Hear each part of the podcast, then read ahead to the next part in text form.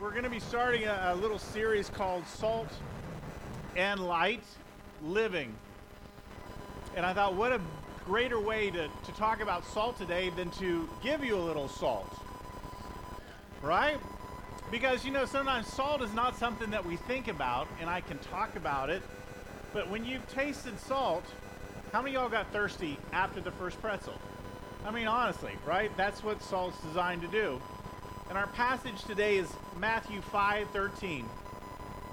And Jesus is talking to a group and he says, "You are the salt of the earth. But if the salt loses its taste, how will it be made salty again? It is no longer good for anything except to be thrown out and trampled by the people." Now, as I was researching this, I found out that salt is actually a miracle because it's made up of two compounds that if you take that compound individually, it will kill you.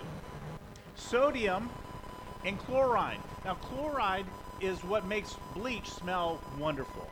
How many of y'all just love that? Oh, I just, you know, I don't think I've ever found one of those Yankee candles, just the bleach smell. You know, like, oh, I, I like these things. I love that beach, that bleach smell. It's just not a smell that we're really attracted to.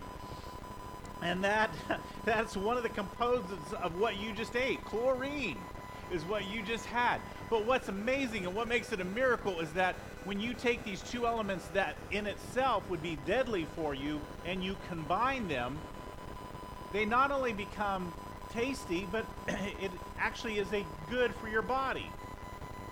And that's a miracle when you take two bad things, combine it, and it makes something good because our bodies actually need salt to survive. Did you know that? We, we need, I, we'll, we'll talk about that, how, you know, we're, we're trying to lower our salt, but we need salt to survive. And what we have in this passage is that Jesus is basically talking to a handful of uneducated people, and he's calling them the salt of the earth. And at that time, it's probably one of the greatest compliments that he could have paid to a group of people. Now, in our culture today, ah, I mean, it's free on every table. You can pretty much steal all the packets you want from any restaurant. You probably go your whole life without ever buying a packet of salt. It's abundant, it's cheap, it's just disposable. We don't think about it. It's not something that we trade. Hey, Randy, I really like your truck. I'll trade you some salt. I got a bunch of salt blocks for that truck of yours. You know, it's not even something he's going to talk about with his wife because it's like, honey, I traded the truck for salt. It's a good deal. Never worry about salt again. You're going to need it for the wounds that she's about to inflict upon you. But salt at that time was a necessity of life, and salt had great value. We have to see the value that we have because we belong to the King of Kings and the Lord of Lords. We are valuable and this world needs us. You may not feel needed right now. You may not feel valuable. You may not feel powerful. You may not feel anything. And that's exactly the way Satan wants you to feel. But the Word of God says that we've overcome by the blood of the Lamb. We are here for a reason. We are to impact the world that we belong to. You may feel like your life is going nowhere quickly. God has a plan and a purpose for your life. God sent his son just for you. Ancient societies understood the value of salt. If you research salt, which I know all of you are going to zip home today and do, but if you research salt, you'll find out that Roman soldiers were actually paid their salt. Now, some, not all, some were paid their salary in salt. Now, how would you like it? You go to get your paycheck and they're like, there's five big blocks of salt. But to Roman soldiers, that was very valuable. In fact, you might have to be a little bit older to hear this, but I've heard this phrase before. It says, that person isn't worth their salt. That goes back to the Romans receiving their pay. They weren't worth what they got paid, even though they got paid in salt. So it goes back to the value of salt. There's also some very other features of salt. Salt irritates. I don't know if you've ever been walking along the beach and you have a cut. Well, you'll find out real quickly if you have a cut on your foot the moment you walk into salt water. Have you ever had a cut in salt water? You'll know it instantly. Salt seasons, it flavors food. Salt creates thirst. Some of you might be thinking, hmm, I should have grabbed a water bottle during meet and greet. Just that one pretzel. I had one pretzel, and it created thirst. Salt cleans and heals. Salt preserves. But salt also holds back decay. There are two substances, very small substances, that are mentioned in the Bible salt and yeast. And they're very opposite in, in factors when you look at them in biblical ways. You see, salt is always being referenced as being a cleaning or an antiseptic or holding back decay. Yeast is a mold and it represents, in Bible terms, evil. In fact, if you research Old Testament Jews' traditions, they were instructed not to put yeast into their sacrifices because the yeast represented evil, sin, whereas salt represented holiness, the power of righteousness. And when Jesus is saying, You are the salt of the earth, it's not saying you are to be like the taste of salt to the earth. I've read all the translations on this. There's no translation that bold that changes. All of the translations are saying, You are the salt of the earth which means even though this is a metaphor, it's saying this is an action verb. This is who you are. It's not what you're supposed to act like, it's not what you're supposed to taste like. It is who you are because of whose you are. Do you understand this? Because of whose you are, you have Christ in you, the greater one within you. And when you go into a place, you take Christ into that place. And you may not feel any difference, but there are spiritual forces that know when you walk into a place. And you're thinking, wow, I just thought it was Tuesday morning. I just thought I was going to the store. And all of a sudden, all this happens. See, we take Christ into our world. Our world could be our grocery store, it could be our workplace, it could be our, our neighborhood. Wherever we go, we take Christ in. And when he says, You are the salt of the earth, it's saying you are to make a difference wherever you go. But if we're not salty, if our life is not reflecting Christ, the only way that we can become salty again is through repentance. There's not a booklet that you can go through. It's getting on your knees and saying, God, I just feel like I have not been in your presence. I don't feel your love. And because I don't feel your love, I'm not giving love It comes through repentance. That's the way we become salty again. You see, God wants to flavor us so that we can flavor others. Thanks, Shauna. Because you can't give what you don't have. And if we're not getting that love from God, it's hard for us to give love. If we're not getting peace from God, it's hard to give peace. If we're not getting mercy, it's hard to give mercy. So, what we're not receiving, we're not giving out. And God wants to flavor us so that we can go into a very tasteless world and be that salt and that light. That's what we're called to be as born again Christians. That's what we're called to be as followers of Christ. There's not sub Christians that just say, well, I just want title only. I don't want any of the responsibilities. I just want the corner office. I want the cross on the wall, and then I'll be happy the rest of my life That's not Christian life. It really isn't. It's something that Satan has sold you and just said, you know what? Be name only. Because he knows you're not going to be effective. He knows you're not going to impact people. That you're not going to be loved. That you're not going to be mercy when people need mercy. God wants to flavor us so that we can lead people to him. Psalms 34 8 says, Taste and see that the Lord is good.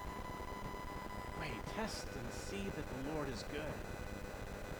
How do we taste God? Have you ever asked God that? God, how do I taste that you are good? The rest of it says, Blessed is the person who takes refuge in him. There is no other place that we should be taking refuge in. There is no substance that will make you feel better. There is no manipulative person in your life that's going to make you feel better than Christ. That's where we need to take our refuge. That's where we need our strength. That's what Stephen was saying about when you go into true worship, everything else that you were thinking about this morning disappears. But if you're saying, Lord, I love you, did I leave the oven on? Lord, I love you. I think the garage door left. I know I didn't close that garage door. Why did I leave that garage door open? Because now people are going to. That's not worship. My hands can be up. I can be singing the songs, but it's not coming anything from my heart. True worship. That's where we are to, to, to be the salt to this world. Now, in today's society, especially over about the last five years, you know, I grew up in the 70s. And uh, I was born in the 60s, but grew up in the 70s. And the great thing about the 70s was not the music, not a, there were no things that we didn't have carbohydrates back then. We didn't know what a carbohydrate was, okay? There was no low fat. Everything was fat, okay? I mean, my mom fried everything, okay? Lived to be 91, but fried everything. Um, there was no cholesterol. See, that cholesterol was just invented in the 80s. You know that, don't you? Right? You know I'm being facetious. There was some ignorance and bliss, okay? I mean, it was like we were happy not knowing about cholesterol. Then all of a sudden we started learning all these things that were bad for us. And have you noticed that they'll say coffee is bad for you, then coffee is good for you. Salt is bad for you, but we need salt, so don't go completely salt free. Chocolate is bad for you, but chocolate can be good for you. Wine is bad for you, but wine can settle you. It's like, would they make up their mind? Okay? Because we don't know what we're supposed to be doing, and sometimes you just go with what tastes good. Yes, woo! All right. So salt, the salt police have come out and said, you know what? We don't. We need low sodium diets. We, we need to, to cut out salt. We need everything to be bland. I've tasted cardboard, I mean rice cakes before.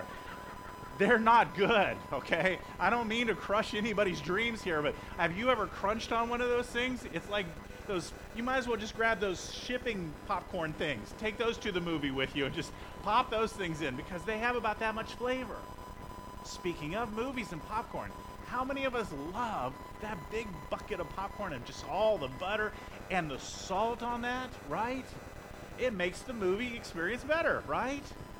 Have you ever, and then all of a sudden, and here's the little caveat I actually read that popcorn is good for you because it's full of fiber. So, see, I justify it.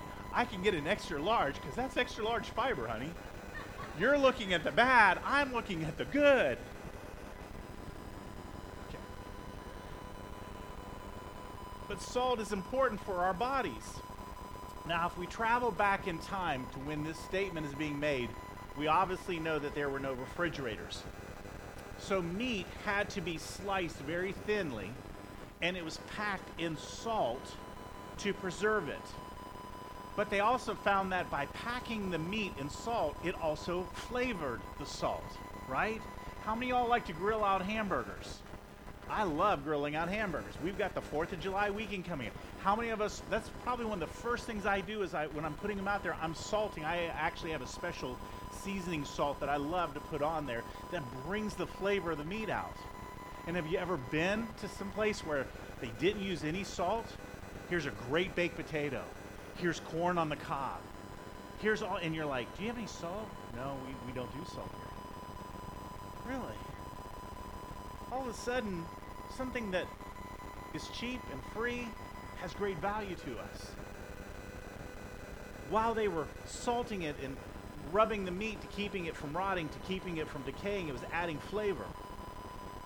Another interesting thing that I found out is that when babies were born, they would rub them with salt. Say, what? No, seriously. Where's that in the scripture? I'm glad you asked. Ezekiel 16:4 says, "When you were born, your umbilical cord wasn't cut." He's talking to Jerusalem at this point. He says, "You weren't washed with water to make you clean. You weren't rubbed with salt or wrapped in cloth." They would wrap, they would rub the babies with salt to toughen their skin. Glad that went away over the cultures, but it's something that we don't do now. And what Jesus is saying in our text today is that we are the salt of the earth. And if we lose our saltiness, we're worthless.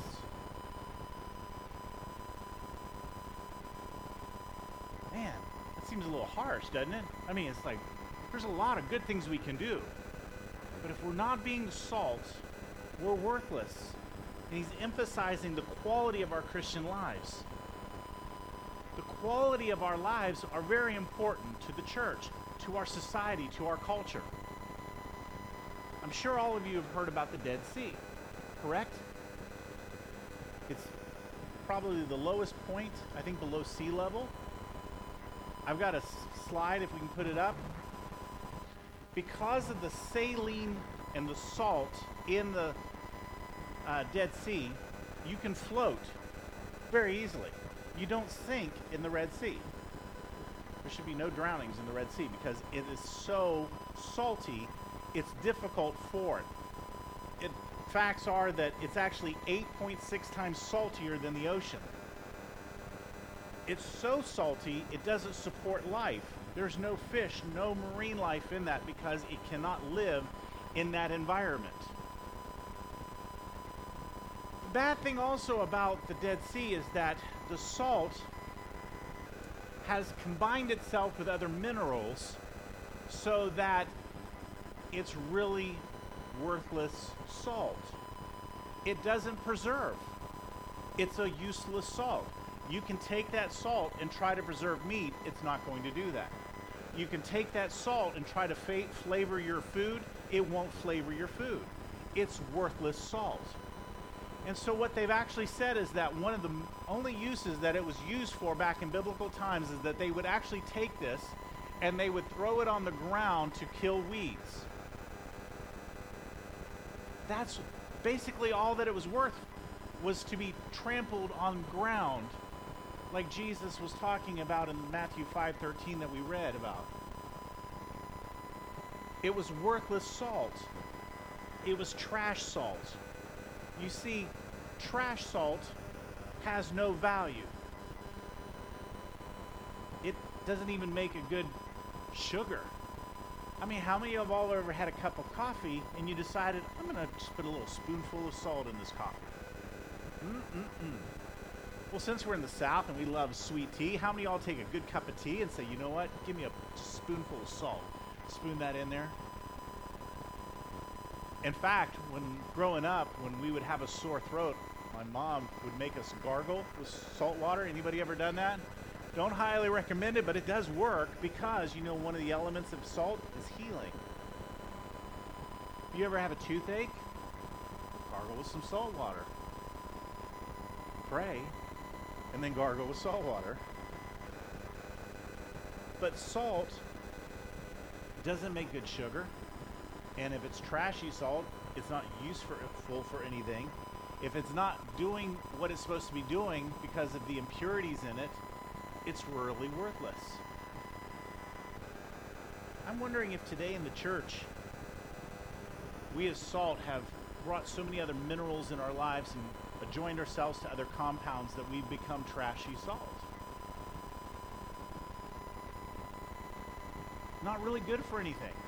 Looks like salt, doesn't taste like salt, doesn't heal like salt, doesn't hold off decay like salt, won't make you really thirsty like salt but it looks good. But it's really worthless. When we, as followers of Christ, focus more on our needs, when our prayer life is more self centered, we're becoming trashy salt. Because we're not impacting the world that we're in we're not making a difference in other lives. We're called to be salt and light, and it's a great combination that we're going to see. The salt that we are to be is to change the world around us, not to become more like the world.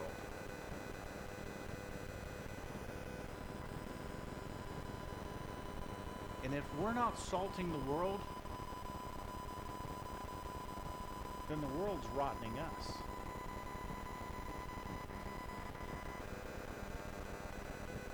Truly. See, I don't want to see how close to the world I can get and still have that relationship with Christ. I want to be how much can I get closer to Christ and still have to be in this world. John 17 verses 14 John 17 verses 14 through 16 tells us this. I have given them your message, but the world has hated them because they don't belong to the world any more than I belong to the world. And I am not asking you to take them out of the world, but to protect them from the evil one. Verse 16 They don't belong to this world anymore, any more than I belong to this world. And what Jesus is praying to the Father about is us saying, This is not our home. Our home is in heaven. That is where we will spend eternity. That's where we will be who we are.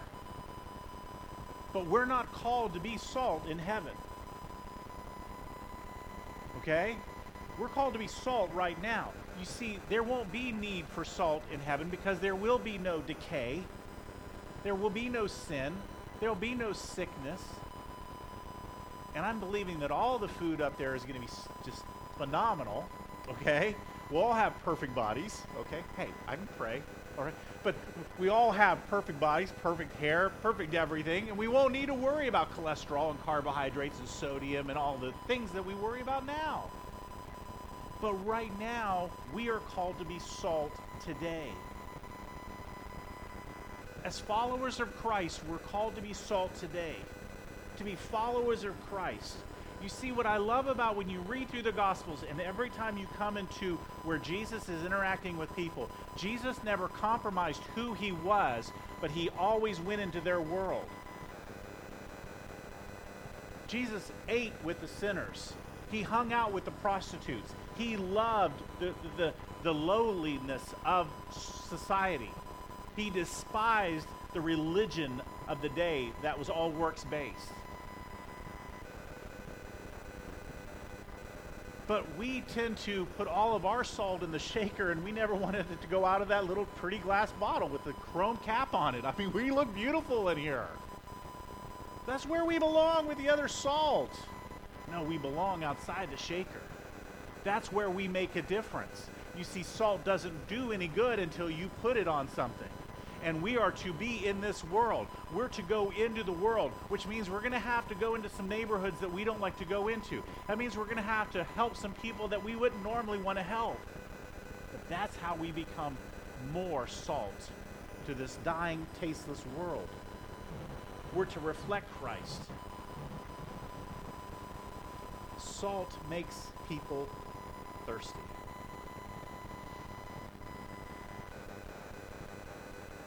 Have you ever thought why the bars give you free pretzels and peanuts?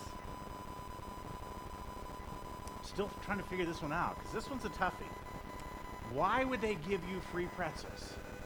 Maybe they got a good deal on pretzels, right? Everybody loves pretzels. Hey, let's go. Let's go down to the bar and just eat a lot of pretzels. I'm thinking. Uh, don't call me crazy on this one, okay? I'm just thinking that they know that if you eat some free pretzels, you might order beverages. And if you order beverages, especially their beverages, well, never mind. That's just a whole nother. That's a whole nother message. Salt makes people thirsty, and our role as born again Christians are to make people thirsty for the ever living water that is Christ. Difficult. Very simple concept. They are to see in us the love of the Father. They are to see in us the mercy. Maybe all they see in your life right now is that on Sunday morning you go somewhere. They don't know where that is. But every Sunday morning I see them getting. I see David putting the piano in his truck and leaving, and I don't know where he goes. But they're watching. They're watching us. Our coworkers are watching us and they're wanting to see if there's any difference in us. Are we compromising our lives? Are we loving others? Are we trying to make a change or just survive? Right now, if you're just in survival mode, that may be the season you're going through, but that's not what you were designed to live. You were born to impact to lead. The greater one, the same spirit that raised Christ from the dead dwells in us, which means that we should be out there impacting lives, praying for people, interceding when they don't even know it. When you're awakened in the middle of the night, start praying for your family members. Start praying for our country, for our military, for those who are serving. Pray, intercede. Don't just go and watch the, the some channel that's going to try to sell you Ginsu knives all night long. Okay? There's nothing wrong with the shopping network, but you know what? If God wakes you up at 2 a.m., go pray. That's what we're supposed to do. We are to pray to make a difference. We're in our lives pray to make God look good so that people will want a relationship with him. But if our lives are torn apart, we need to get on our knees and pray and seek God for change in our lives. Paul's experience with the Philippian jailer. If you know the story, we'll, I'm going to summarize it real quickly. He's been thrown into to prison and, and he's sitting there, and as he's praying, there's an earthquake, and his shackles fall off in that earthquake. And all of a sudden, a few other, all of a sudden, the jailer comes running and is about to kill himself. And Paul says, "Don't, don't harm yourself. No, no, no, no, no, don't. I'm right here." And because of that, we see that the Philippian jailer receives Christ. Great story. Once again, let's put ourselves into it. If you were being accused or imprisoned, in this case, persecuted, let's use that word, that's a good word. You're being persecuted for something you didn't do, accused. You, you, at your job, you may have been brought up on charges of something that you didn't even have anything to do with. And somebody wants your job. They want you out of there. They, they just really dislike you. And something happens. How is our prayers going to be for that person? Hey, wait, wait, wait, wait. Are we going to shake out of our shaker hate? Good. Good for you. I, I, knew that jailer needed that. See, God just used me to come here so that the earthquake would happen. He'd throw himself on the sword and he would die because he's probably an evil man. But you know what? Sometimes we do that. And instead of loving those who are persecuting us, praying for those who are difficult. And that's what he saw in Paul. He saw the love of Christ. He saw that where there should have been anger and bitterness and man, I'm getting out of here and you're going to pay for it. He's like, no, I stayed.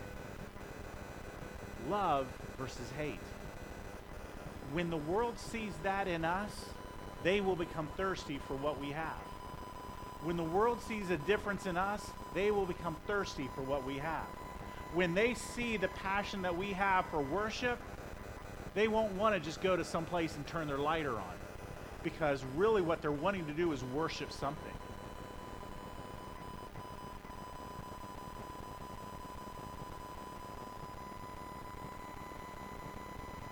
Paul returned love for hate and saw a man come to Christ. John 12 32. It's been something that's been running through the last few messages I've been preaching. And it says, When I have been lifted up from the earth, I will draw all men unto me.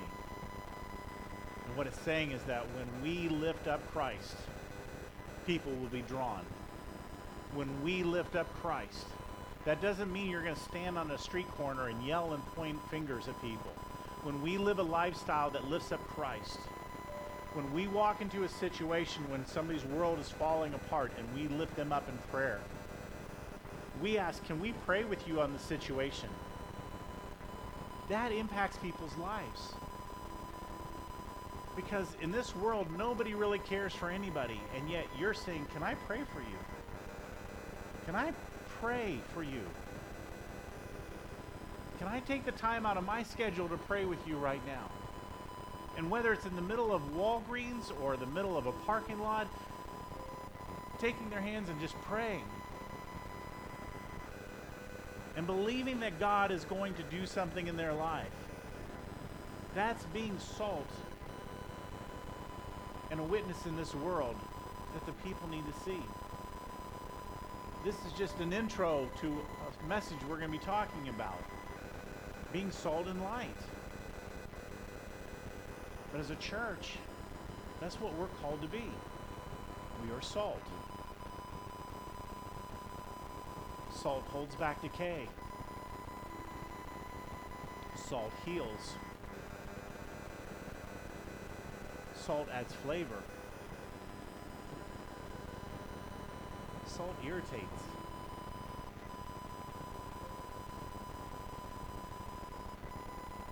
Salt brings healing.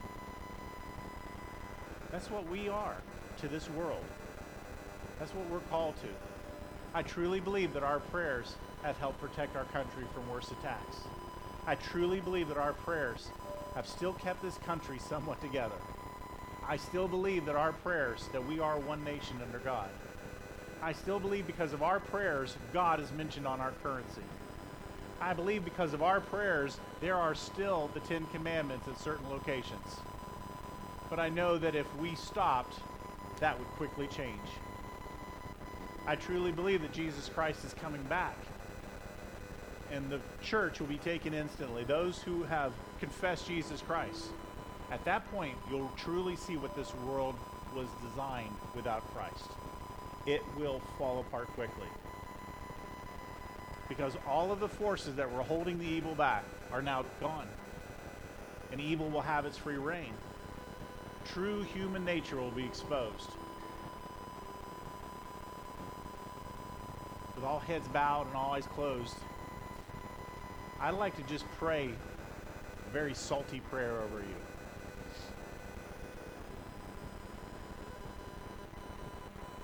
Father, we just come before you. We thank you for your word because we, your word says that it doesn't return back to you void. And what Jesus has spoken over that group of believers at that time is still represented in the church today. That we are the salt of the earth that we are to be that agent that holds back the decay of this society, that brings healing. Father, I pray that you would challenge our lives, that you would challenge our lives so that when we are in this world, we will be your salt and your light. Give us your strength and your wisdom and discernment, Father. We thank you for all that you're doing and all that you're about to do. And it's in Jesus' name we pray. Amen. I'd like to speak a blessing over you as we dismiss. I want to remind you we will not be meeting this Thursday night. We already have some families that are traveling this week because of the 4th of July weekend.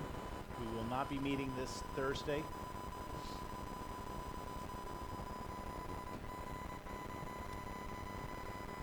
according to God's word. May the Lord bless you and protect you. May the Lord smile upon you and be gracious to you. And may the Lord show you his favor and give you his peace. So we go now in his peace.